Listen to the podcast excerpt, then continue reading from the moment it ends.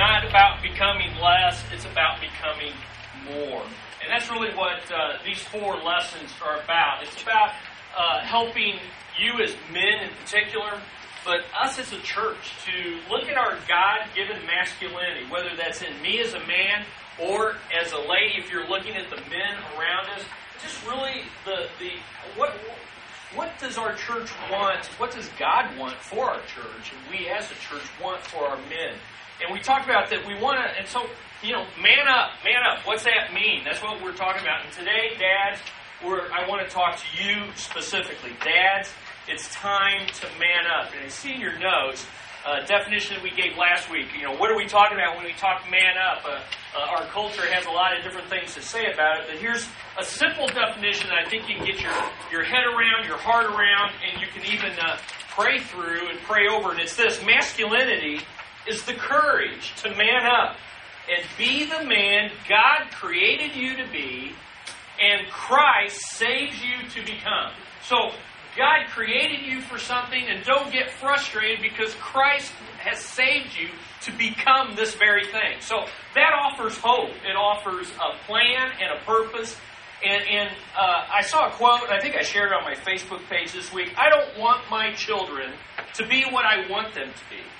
I want them to become everything God created them to be. Isn't that a great statement, dads? Isn't that good? I don't want my children to be what I want them to be. I want them to become everything God created them to be.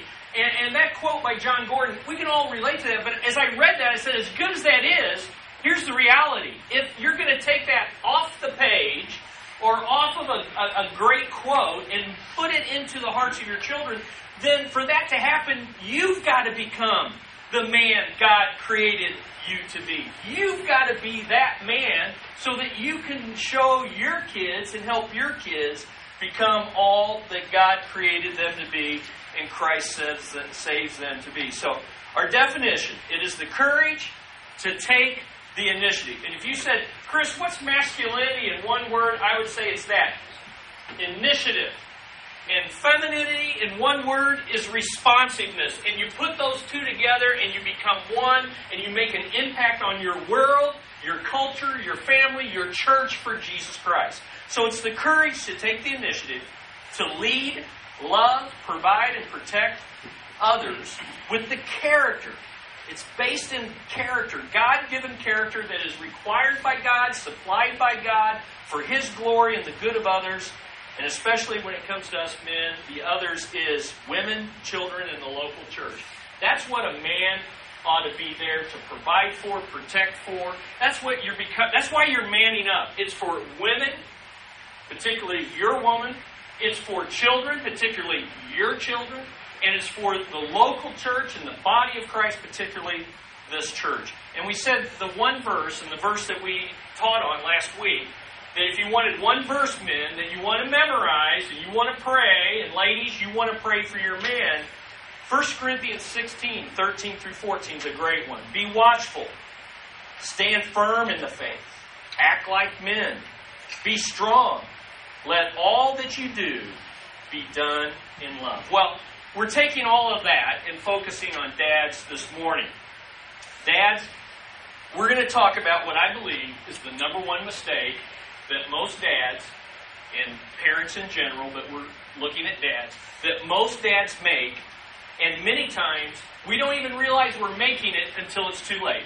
I think it's the number one mistake, and I'm going to show why I think it is based on the Bible. Now, I've already talked about dads enough that some of you are tuning out. Why? Because you're not a dad. Now, first of all, some of you dads are tuning out, and I don't think very many of you. You're like, well, I've already done that.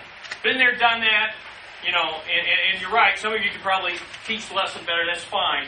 But I think those of you that have your kids that are that are raised of the home realize that the role of dad is not far is far from over.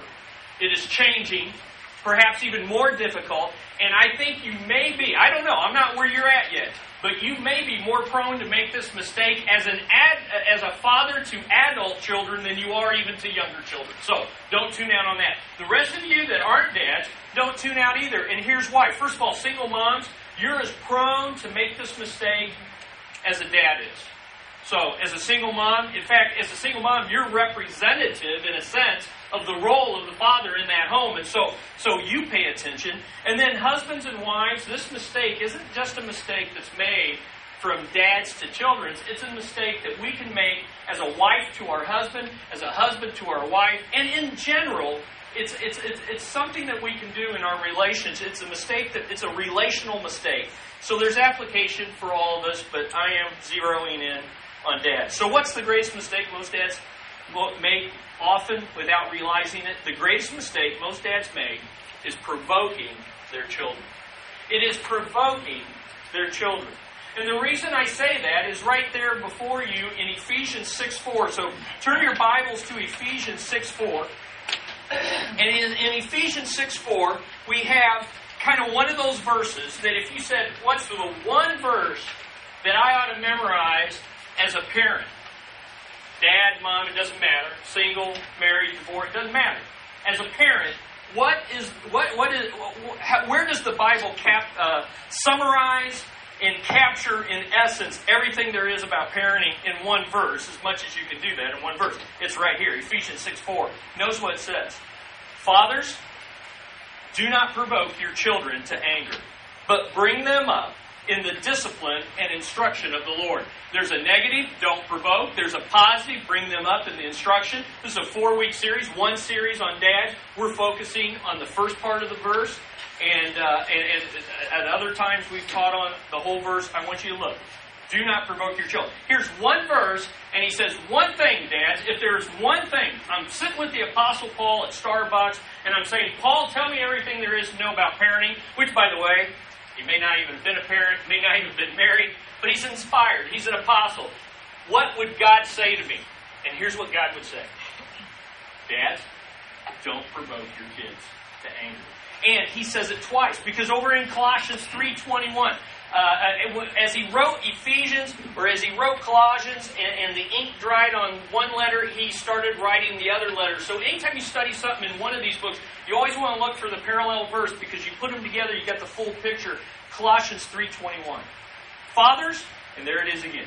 In the ESV, do not provoke your children. Some say exasperate, embitter, aggravate, irritate. You get the idea. Don't provoke your children, lest they become discouraged. So here we have two times in Scripture the greatest mistake, I believe, that most parents, especially dads. What's it begin? Fathers, don't provoke your kids.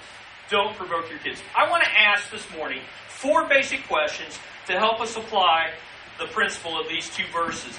Four questions that will help us avoid making this mistake. Here's the first one Who's being addressed? Who is being addressed? Well, I would say to you, dads as the head of the home. Dads as the head of the home are being addressed. Notice what it says fathers. Now, in these verses, look right before this, in verses 1 and 2 of chapter 6, Ephesians 6, turn your Bibles, make sure they're open, take out, take a look at your Bible. It says, Children, obey your what? Your parents Okay? And it says, honor your father and your mother. That's in verses 1 and 2. But when you come down to verse 4, it says, fathers. A different word there than parents. In fact, one commentator said this is the only place in Scripture that fathers are directly addressed in Scripture. So I believe what, what he's talking to is not just fathers alone, but then it's not parents as equals. Some, some Bibles will translate this parents and, and that's not the word. It's the word for fathers. But, but I think it's more. It's fathers as heads of the home, as heads of the home. And what do I mean by that? The father is the one who is the representative, God ordained head of the home. So, dads, in other words, let me put it in what I said last week. You know what he's saying there? He's saying, Dads, you're the you're the man. You're the man. Make sure that your kids aren't provoked in your home. It applies to you moms as well. You need to work together. But dads, it's your responsibility. Make sure you're not provoking your kids. Make sure your wife isn't provoking your kids. Dads, the buck stops with you. You're the man. This is your responsibility. Don't let your children be provoked. Number two, why are dads being addressed? Well, I've given you the answer already. You're the man. Why are dads being uh, uh, uh, addressed? You're the man. Or you could put in there, you're the difference maker in your home. Because you're the man, You're the difference maker. The buck stops with you. And change begins with you. And so what here here's the principle that I want you to get, and it's it's there. You you either drive your kids away from you. You either drive your kids away from you and your God, or you draw your kids to you and your God. Think about it this way. The idea of provoking, you know, first of all, what's that mean? Well, you know, we'll talk a little more about it here in a few moments, but I just always think of your dog. You think, you know, your dog, you can do two things to your dog. You, you can provoke your dog to jump in your lap, lick you, and, and uh, be cuddly with you, or, and this is something us guys do with our dogs, you can provoke your dog to do what? To, to fight and bite and grab. You ever done that? You know how to put, you know, another way of saying provoking is pushing buttons. You know how to push someone's buttons? And you can do that in a positive way or a negative way. Just like you can make a dog get all excited and wag its tail and love you, or get all feisty with you and growl and fight. You can also push someone's buttons to either provoke love and good works, or you can provoke anger and resentment. So here's the deal. What am I doing in my home to either drive my kids away, provoking them away, or drawing them closer to me and my God, provoking love in them. What am I doing? You're the difference maker. Now, what makes the difference? Number three, third question. What makes the difference? Well, in Ephesians 6 4 and Colossians 3.21, what makes the difference is don't what? Don't provoke your children. That makes the difference. Don't provoke them in a negative way. So let's look at this. Ephesians 6 4 is slightly different in tone and in result than Colossians 3.21. So I want to briefly show you that. First of all, let's focus in on Ephesians 6 4. Fathers, do not provoke your children to anger. Here's what it means. Don't provoke them to angry rebellion. Don't provoke them to angry rebellion by how you raise them or if they are raised, how you relate to them now that they're adults. Okay? And it, it, it, it's not either or, it's a both and. As you're raising them, you're relating them. Having raised them, you still relate to them. Don't provoke them to angry rebellion. Now, this word provoke to anger, I think I gave you the Amplified Bible, really draws it out. Fathers, do not irritate, and provoke your children to anger. Do not exasperate them to resentment. I like how the NLT paraphrases it. Fathers, don't provoke your children to anger by the way you treat them. Now, this word provoke to anger is used in a passive sense in Ephesians 4.26. You might just flip back there a couple pages. Ephesians 4.26.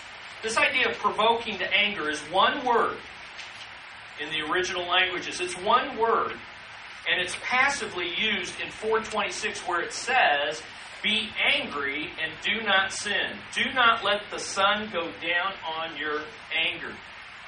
So, this expression, provoke to anger, is one word and it applies to every kind of anger from silent fuming to indignant outbursts to full fledged rebellious rage. The reality is, our kids express anger differently. Do you agree? Those of you born one kids, they express their anger differently, but they all get angry. Okay, so don't think, oh, this one is acting out, therefore they're angry, and this one's quietly fuming. They're not angry. No, they are both angry. Okay. But the emphasis, I think, here is that acting out. It's that angry rebellion. So here's a couple questions regarding Ephesians 6 4, practical things. What am I stirring up in my kids? What am I stirring up? Is it anger or love? As in Hebrews 10:24 where it says stir up or provoke one another to love and good works. Single moms, what am I provoking in my kids as a mom? Married couples, what am I stirring up in my spouse as a husband or wife? It is, am, am I seeing angry rebellion? Is it because something I'm doing? That's the question we should be asking. Now, the idea here of angry rebellion, I want you to get the picture of a time bomb that's waiting to explode. Okay, it's ticking. And it has a very short fuse. And when it explodes, you know it. It is rebellion. Doors are slamming, fists are pumping, words are being said, uh, they're going out. You know, that's what that's the picture I want you to get. Now we're going to move to Colossians. uh, Colossians 3.21. And here the warning is real simple. Don't provoke them to bitter resentment. So you've got angry rebellion and you've got bitter resentment. Those are the ideas by how you raise and relate to them. Notice what it says again in Colossians 3:21. It says, "Do not provoke your children lest they become discouraged, lest they lose heart." The emphasis in Colossians 3:21 is not them acting out. It's them giving up on the inside. Are you with me? So, one is angry rebellion, the other is bitter resentment. So one is active, the other is passive. So where before angry rebellion, you're looking at a time bomb that's ticking and it's going to explode and your kids act out, here you're looking at a silent, a, a slow simmer that is a silent killer. Your kids aren't going to act out as much as inside they're going to give up. I give up. You've provoked me so much. You've irritated, frustrated me, aggravated me so much. I, I surrender, I give up, and they may not tell you. Are you with me? And it all is based on their personalities. So some act out like a time bomb, and some are passive, like a silent, just I give up and I lose heart. One's active, one's passive. Our kids will either give up or act out if we provoke them. Now, here's the bottom line don't thoughtlessly aggravate your kids, don't unnecessarily goad them, push their buttons, don't deliberately ex- exasperate them, don't foolishly discourage them. But express your love to them and relate to them and raise them with gentleness, kindness, consideration, and respect. When we say man up, dads, and don't provoke, that's what we're talking about. Now, let me one disclaimer. Let me make a little disclaimer here. Paul's not suggesting that every time your kids are angry, it's your fault. Okay? So, you know, you can all, okay. So every time our kids get angry, that does not necessarily mean we have sinned and we're responsible. Obviously, children can and do get angry, and it's sin. You know, remember it says be angry and sin not. Well, sometimes they just get angry and they sin, and it's their responsibility.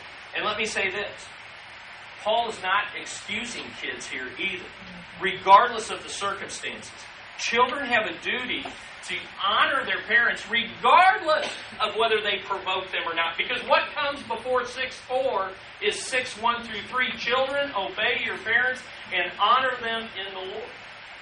So ultimately, our kids, if our if, if let's say you know, if, if our kids are provoked to anger, they're going to have to answer that to the Lord. They're not going to be able to say, well, my dad provoked me. My mom provoked me. You don't understand. No. One of the hardest lessons for even us adults to learn is that regardless of how people provoke me, I'm responsible for my response. Okay? Big lesson to learn. You know what? What I needed to tell you, I needed to tell you because, you know, you've made me angry, but I don't have to tell you in an angry way. I don't have to act out, and I don't have to give up. Nevertheless, what Paul is saying in this verse, what God is saying to us is this that parents who sin in this way of provoking their kids are doubly guilty, and here's why. They're not only guilty of provoking their kids, but they're guilty of causing their kids then to respond in a rebellious or resentful manner. Now, let me real quickly give you what are the consequences of provoking our kids in this way. Man, this is so. I mean, I, I, I want you to I, I, I want you to freeze in your tracks. I want you. I want the hair on the back of your neck to stand up as we talk about these three consequences. I'm just going to go through them quickly. They're in Ephesians 4. Remember how I said this anger word is used in Ephesians 4? Be angry and sin not and do not let the sun go down in wrath. Well, in Ephesians 4 27 through 31, here's the three consequences of a child provoked. First of all, number one, it gives ground to the devil. It gives ground to the devil in their heart. It says, give no opportunity to the devil. You see, when we provoke our kids to anger, that anger in their heart is a place where a beachhead for Satan to then take control of their lives. Gives ground to the devil. And you know what's ironic about this? Often the reason we're provoking our kids is because we have undealt with anger issues, and the devil has a beachhead in our heart, and we're passing that anger on. Remember what Randy shared with us the previous? Uh, that's exactly what was happening. Someone provoked you to anger, you had anger, and now that anger is being passed on to your kids, and you had to break the chain. Number two, it grieves the Holy Spirit. In Ephesians 4:30, he goes on in this passage in Ephesians 4, and he says, Let no corrupt communication come out of your mouths, but only such as good for the building up as it fits the occasion, that it may give grace to those who hear. That's a great verse on how not to provoke your kids. But then he says this, and do not grieve the Holy Spirit of God by whom you were sealed. Listen, you want to give Satan a foothold and squelch the working of the Holy Spirit in your kids, then provoke them to anger. And number three, it grows a root of bitterness. It grows a root of bitterness. As you read down through Ephesians 4, you come to verse 31 where it says this Let all bitterness and wrath and anger and clamor and slander be put away with you, from you along with all malice. And then Hebrews 12 14. 12 14 through 17 talks about Esau and remember, the root of bitterness is not something that's just in the heart, it's the person themselves. And wherever they go, they spread bitterness. And, and, and this is a great problem in the workplace, it's a great problem in our churches. People come, who, come in who have been provoked to anger by their parents who now have given foothold to the devil in their lives. The spirit is quenched, and then they come into the church and they expect everything's going to be made right, and they spread that root of bitterness throughout. If you really want to study this out, you look at Jacob and Esau. And a lot of the issues in Jacob and Esau's lives were a result of Isaac and Rachel provoking them to anger due to favoritism. So, there you go. Now, let's get down to the real heart, the question you want to answer. How do I avoid provoking as a dad, as a parent, or even a spouse? How do I avoid? Well, you've got to depend on the Lord. I can, what I'm going to give you are nine nine characteristics that you want in your parenting. But please understand, you cannot do this in the power of the flesh. How do I know that? It says, do not provoke your kids to anger, but train them in the nurture and admonition of the Lord. So, I'm going to give you these nine things. But if you do it in the power of the flesh and not in the power of the Lord, be strong in the Lord and the power of His might, then, you know, it, it, it's Mormonism. It's just moralism. Nine things to do. So you've got to do this in the Lord, but you do need to do this. So here we go. Number one, man up and be patient with your kids. Man up and be patient with your kids. You provoke kids to anger with anger. Don't be domineering. Don't be demanding. Don't be impatient. Don't be irritable. Don't let your famous words be because I said so. See, that's what impatience. See, that's a, a statement of impatience. I don't want to explain to you. I don't want to take the time to listen to you and explain to you. I said so. That settles it. Now go do it. You got an angry kid.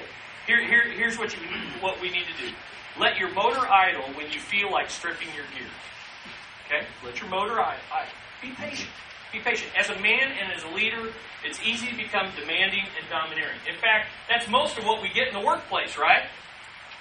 Often that's what we get in the workplace, and unfortunately, what do we do? We bring that we bring that home.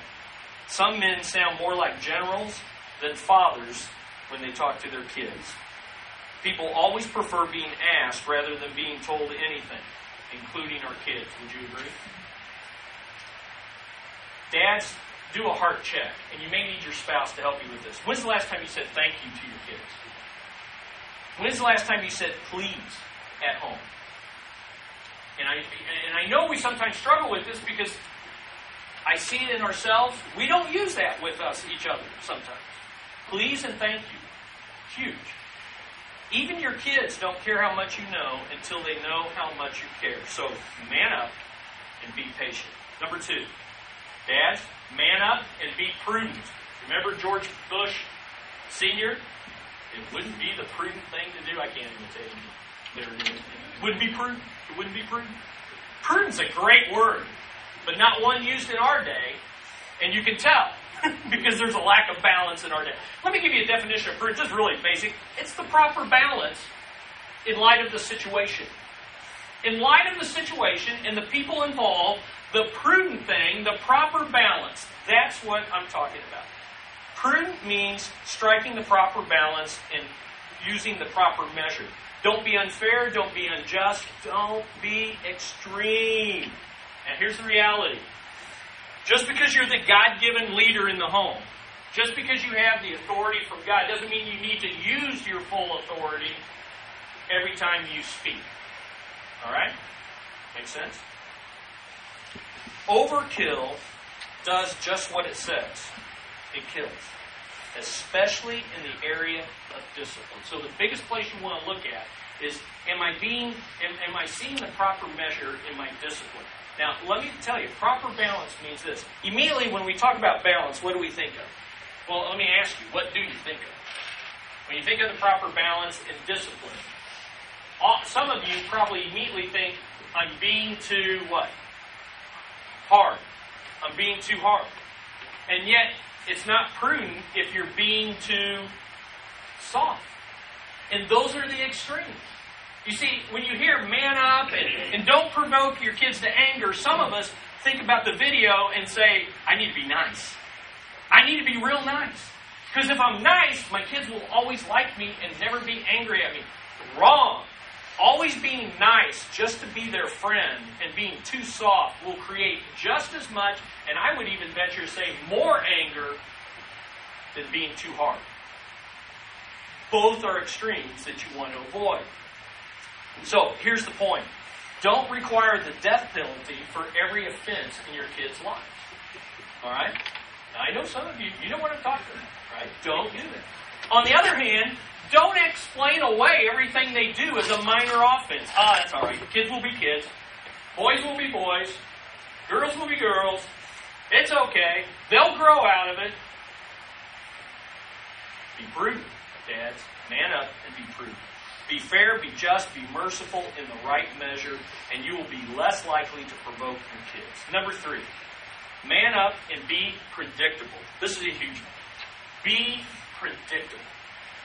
Be predictable. Don't be inconsistent. Don't be unstable. See, the key to being prudent, prudence results in predictability.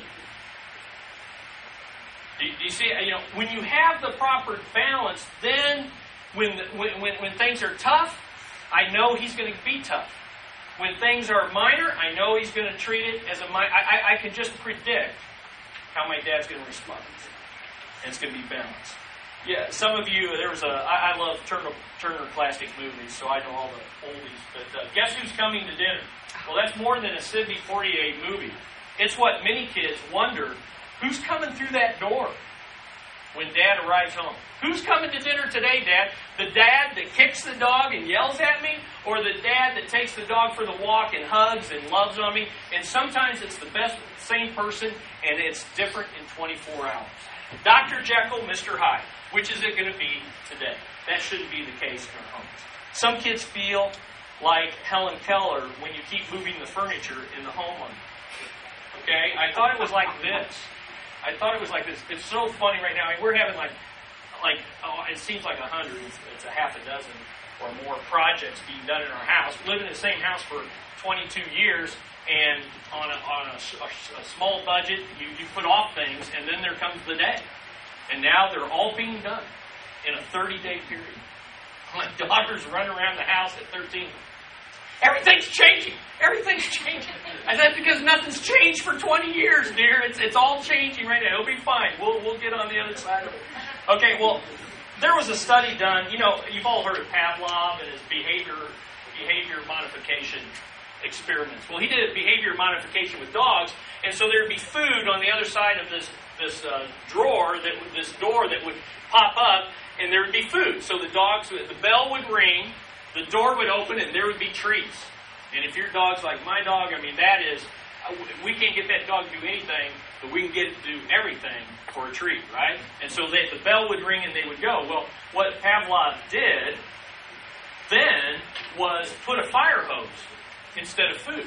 So the bell would ring, the door would go up, the dog would get all excited, go charging through the door, and get a face full of water. And then he began to alternate it food or water. Now, what happened to the dog? Well, what happened to the dog? That bell would ring, and that dog would be frozen with fear and trembling. Ah, no! Ah, ah, what do I? What? What? What do I? Paralyzed. Now, I don't. Dogs don't have feelings like humans, but if that you do that to a kid, they're going to get angry. They're going to get bitter, and they're going to do one of two things. They're going to act out and say, "Who's ringing that bell? I'm going to go bite them," or they're just going to give up. And it's the same way with our kids.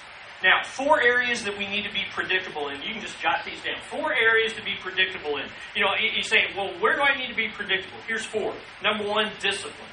Discipline is probably the most important area to be predictable in. Your kids ought to know what they do, what they do that will get in trouble, what's going to happen when they get in trouble, and why it's going to happen, and that ought to be consistent. And when you don't lower the boom on them. You tell them why I am teaching you what mercy is. You're not going to get what you deserve today. Or you give them a reward that they don't deserve, and you say, This is grace, but you don't just do it. And, and here, here's the biggest thing that I had when Amber was young. The biggest lesson I learned about being consistent and disciplined is it is tiring, hard work. You start out energized, and then you're, you're overboard early on. Then it gets it gets tiresome. And then when it's most needed, you're, you're, you're starting to go the other. You're not prudent and you're starting to go too soft. Discipline. Number two, promises. Don't make them if you don't keep them. Better not to make promises than to make them and not keep them. You've got to be predictable. Hey, I know this is going to be happening because God, because Dad promised. And your kids will help you with this. All right? They're great helpers. But you promise. Yeah, you're right, I do. Number three is lifestyle. This is huge. You got to be predictable in your lifestyle. In other words, one of the greatest things that's going to anger your kids is hypocrisy. Where you do one thing at church and you live another way at home. That's not predictable. They ought to say, Dad's the same at home as he is in church. And I know we got all three boys here, Bruce Todd and, and uh, Troy, and, and, and they all said, you know, or at least I think I've heard you all say that your dad was very, not perfect, uh, certainly not sinless, but predictable. He, he, he was a man of integrity. That's what we want our children to say. Kids smell hypocrisy a mile away, and the reason they do it, they, they see it with 2020 vision in our homes. See, they're the one person, the kids that know more than anything our, our integrity, it's our kids because they see us at all the wrong times, right? So somehow I want to work in Kayla, Kayla, Kyla's uh, postman cleaning Facebook report that I can't work it. So. But it was fun. What'd she say? We got to clean up the house. I always have to clean. I always have to clean. Then she imitated Dana and said, "Oh, the postman's coming. We we've got to cl- polish we everything. To we have to polish the house." All right, I cracked up on that. Number th- four, relationships. Let me just give you one quickie on this relationship. And this is a hard one. Do you treat strangers better than you do your kids? In other words, are you more polite, more considerate, more patient, more level headed with strangers than with your kids? Now, this is a funny thing. I won't go too far with this or I'll get in trouble. But, but uh, you know, Gwen and I will have a wonderful conversation going on in our home. The phone rings, right? You know, voices are tense, things are tense, volume is up, phone rings. Hello? Okay. Always cracks me up. You know, I just I'm just waiting one day for Gwen to go, What do you want? You know, just, but it, you know, it's just fun. I just it's just I always laugh every time. Mean I do it too. We just All right. Number four, dads, man up and be personal. Dads, man up and be personal. Treat each child as unique and special. Here's the big one on this favoritism provokes kids to rebellion and resentment. Don't play favorites. And here's the killer phrase Why can't you be more like your, your brother, your sister? your cousin, your nephew, the neighbor across the street. Doesn't matter. Don't say those things. And don't imply, and, and here's the problem with us Christians. We know not to say it, so we find other creative ways of implying it. And that's the biggest thing about Christians, that you have to watch yourself on. Oh, I know that's wrong, so I won't say it, but here, I'll do it this way. Oh, look at what Johnny has done, Susie. Isn't that good? We should affirm her, shouldn't we? Wish we could affirm you, but we can't. So get going. Don't force your kids to become something they are not in order to win your approval. It develops competition between siblings and tension in marriage. Again, if you want to study a biblical example of this, Jacob Esau, that whole issue falls mostly at the feet of Isaac and Rachel for favoritism, favoring one, and here you go. Now, how are we tempted to do this? The same way they were. So let's look at it. Let me give you five ways we're tempted to do this. Number one, according to interests. It's easy to favor the kid who is most like you. Okay? It's just easy to do that. You're like me, we like these things, and pretty soon you're spending more time, you're talking with them more, you're interacting with them more. Why? Because it's easier. See, so much of this goes back to hard work. Parenting is hard work. You know, I, you watch some of these shows on TV, and that's safe because we're not talking about anybody here, and I'm not talking about anybody here, but you know, people that want kids, like it's some like like they want a new car. You know, like somehow I get this kid and my life's going to be fulfilled. Really? You you're, you you just signed up for the hardest duty on the planet, and you better be ready to be rejected, neglected, forgotten, and all of that. All right? Uh, the seasoned parents are going to have a, a, a broken at the end of this service, which is good. So it means I'm, I'm hitting, hitting the right. Easy to favor the child that likes what I like. According to gender, oh, it's easy for men to favor the, the boys or maybe even favor the opposite sex. You can't pin this all down, but sometimes we favor one or the other because of gender. I never forget working with the Koreans uh, youth ministry during seminary. There was a man who wanted, in Asian culture, boys are highly valued, sons are highly valued. He wanted a boy. And they were going to have kids until they had them, and they had five girls. I mean, finally, and I don't know what twisted thinking this was, he started naming the girls Korean boys' names. You know, as I don't know what that was going to do. Picked out the, uh, you know, anyway. But he had five, if not five, then three definite resentful young ladies who wanted to be valued for what? For what they were. Your daughter. Your daughter. And then according to personality, opposites attack and attract. You know, sometimes we favor one because of their personality because it's the opposite of ours or it's similar to ours. And, and, and genders can have conflict. You know, uh, moms, you can say something that dad can say and he can get away with it. It doesn't provoke to anger. You can't say that. You got to figure that out. And it takes God's wisdom. Man, dads, man up. Let's be personal with our kids. Age and birth order is another thing. It's easy to overlook the middle child and favor the firstborn, our first pride and joy, or the baby, the baby of the family. And forget you got one, two, or three in between there that need equal amounts of attention and care. Number five, dads, man up and be present. Be present. Don't be absent or neglectful. Don't be a NASCAR dad who thinks you can raise your kids with eight minute pit stops. But if you're not careful, you'll run over your kids in order to win the rat race. I showed some. Uh, you can go on YouTube and look at uh, pit stop, pit uh, NASCAR or Formula One uh, pit stops. Very intriguing. Some really amazing stuff. That is not a job you want unless you have great insurance. They run over those guys all the time. And sometimes when we try to rush in and do things as an absentee dad, let me read you one illustration most anger in kids is often a result of an absentee dad. And let me just say this you don't have to be gone a lot to be an absentee dad. You can be home every night and be an absentee dad because you're passive and not interacting with your kids. But I want to talk to you about uh, Chuck Swindoll and his two boys. There was a Christian Magazine article that revealed the inside struggles of Kurt and Chuck Swindoll Jr., the sons of uh, Dr. Chuck Swindoll, and what was it like to grow up with a celebrity dad for a pastor. And in this telling interview, the question was asked Did you ever feel that you were being let down by a father who was too busy to spend time with you?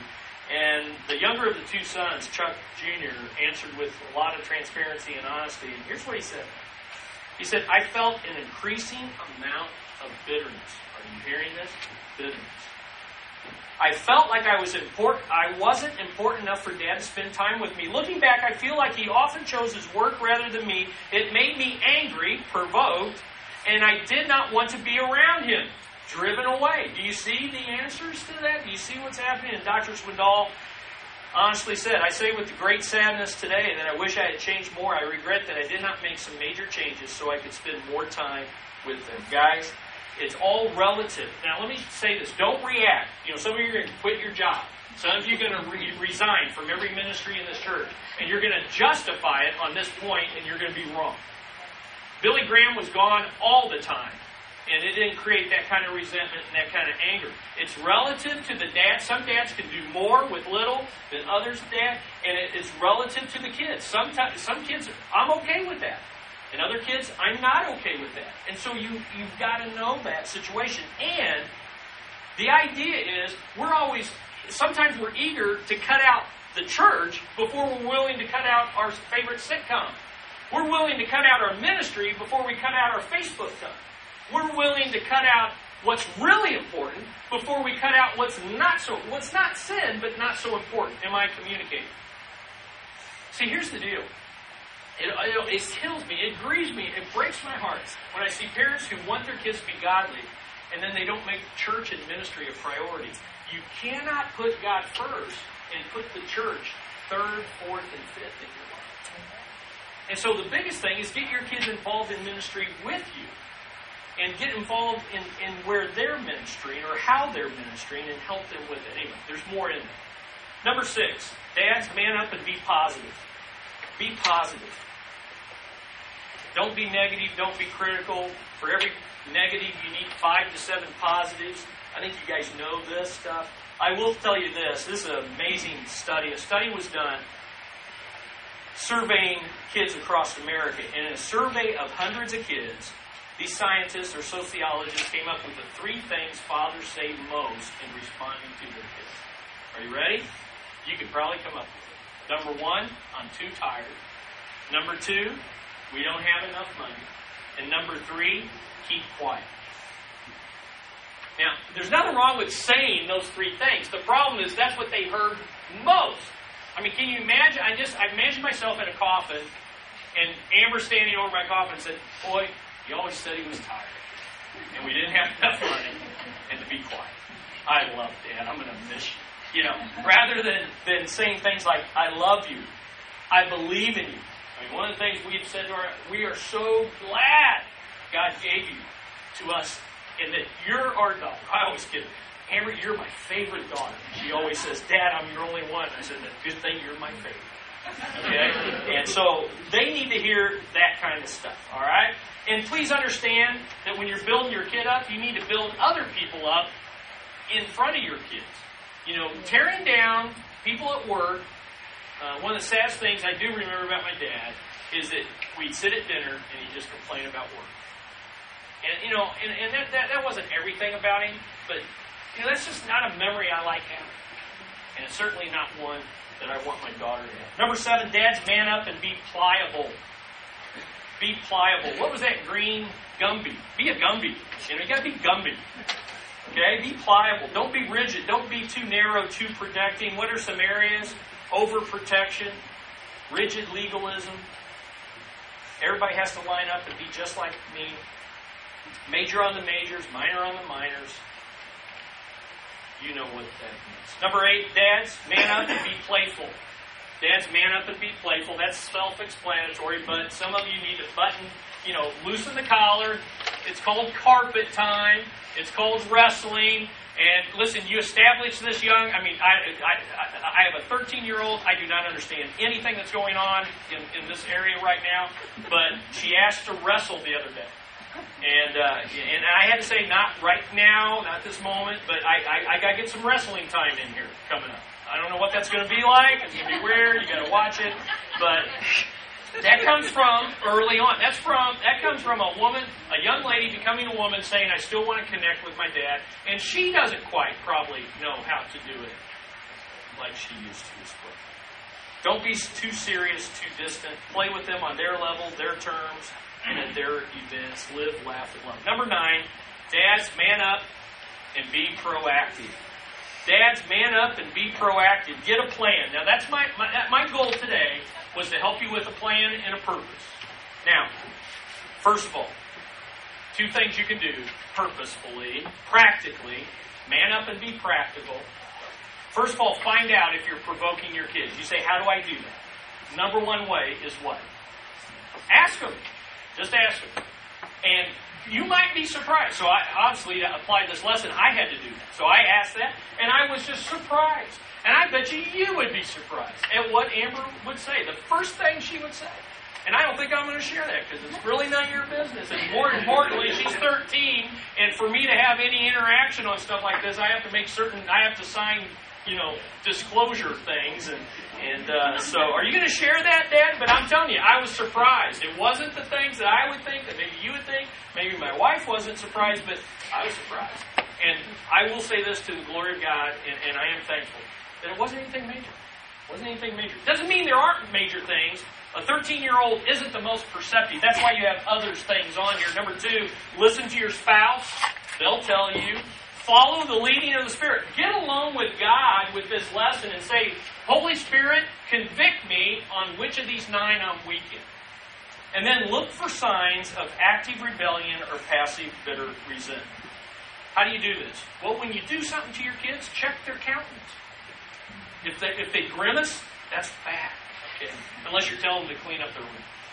Monitor their moods, regard their responses, observe their body language. There's all sorts of ways to look for this stuff. Now, once you figure out that you are provoking, and probably all of us are in some areas, then it's time to man up and stop doing it. Now, I've laid out for you four simple steps. I don't have to walk you through that. It, it's it's self explanatory. Look at it and do it, men. But do all four steps. But I want to end with this. What if I provoked my dad? As a daughter, as a son. Take these same four steps, and you as a child, even as a grown adult child, look and ask yourself, maybe they provoked me, but maybe my response back provoked them. And get it right.